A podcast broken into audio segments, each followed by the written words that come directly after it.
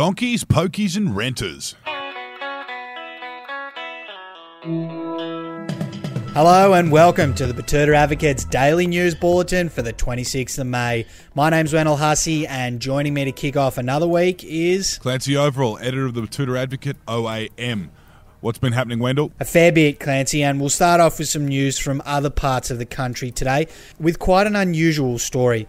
An inbred feral Brumby has revealed that she's quite flattered to be a key election issue in bushfire ravaged Eden Monaro. Yes, Shonky is her name, and she's a two headed feral Brumby down there in the high country of New South Wales near the border. Shonky says it's pretty nice to be prioritised over the economic and environmental collapse of human society in this post bushfire coronavirus hellscape ahead of the upcoming by election. This comes as Liberals, Nationals, Labor, and the Greens take four slightly different, mildly contrarian positions in the debate over whether or not the unshod hooves of introduced land animals tearing apart the mountainside and shitting all through the river systems is actually a good thing for the ecosystems within the Kosciuszko National Park.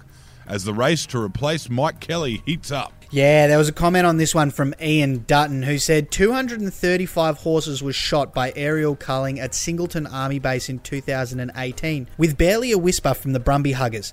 Maybe because they can't go and fight a culture war against the army quite the same way that they can go and fight against the city bureaucrats and the greenies. An interesting point there from Ian. On to some local news now and a story about the regulations lifting. A child of some pokey addicts has revealed that she's starting to get a bit sick of all the fresh groceries anyway. Yes, 12 year old Elisa Wilson says she's been enjoying a couple months of consuming fresh fruits, vegetables, and meat. But she's looking forward to getting back into her frozen chips and two minute noodles when the pubs open back up properly.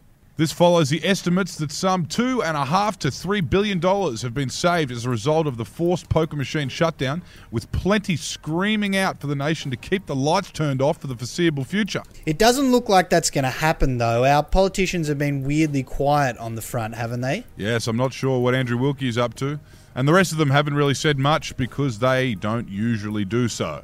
Very true. Well, we'll keep an eye on that. And in some other local news, and an intergenerational renter has revealed that he's wondering how this impending housing crash could be a bad thing. Yes, Damien, who works on a road upgrade down in the outskirts of Betoota Heights, explained that he doesn't really feel sorry for any of these millionaires who might be losing a bit of money in the next few months or years, and he says he's actually quietly hoping the bubble pops. And getting into the quote of the day now, it comes from Hawthorn president Jeff Kennett, who says he'd rather do some underwater knitting than watch the NRL's return game on Thursday night. Yes, yes, Jeff Kennett not missing an opportunity to sound like just another whinging Victorian there.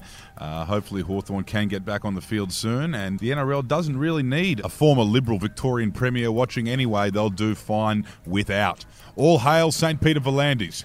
Amen to that. I'll certainly be passing on the underwater knitting. Thursday can't come soon enough. Anyway, that's all for today's news wrap. We'll be back again tomorrow with all of the biggest stories from another day in news. Until then, my name's Wendell Hussey. I'm Clancy Overall. Goodbye. Wash your hands.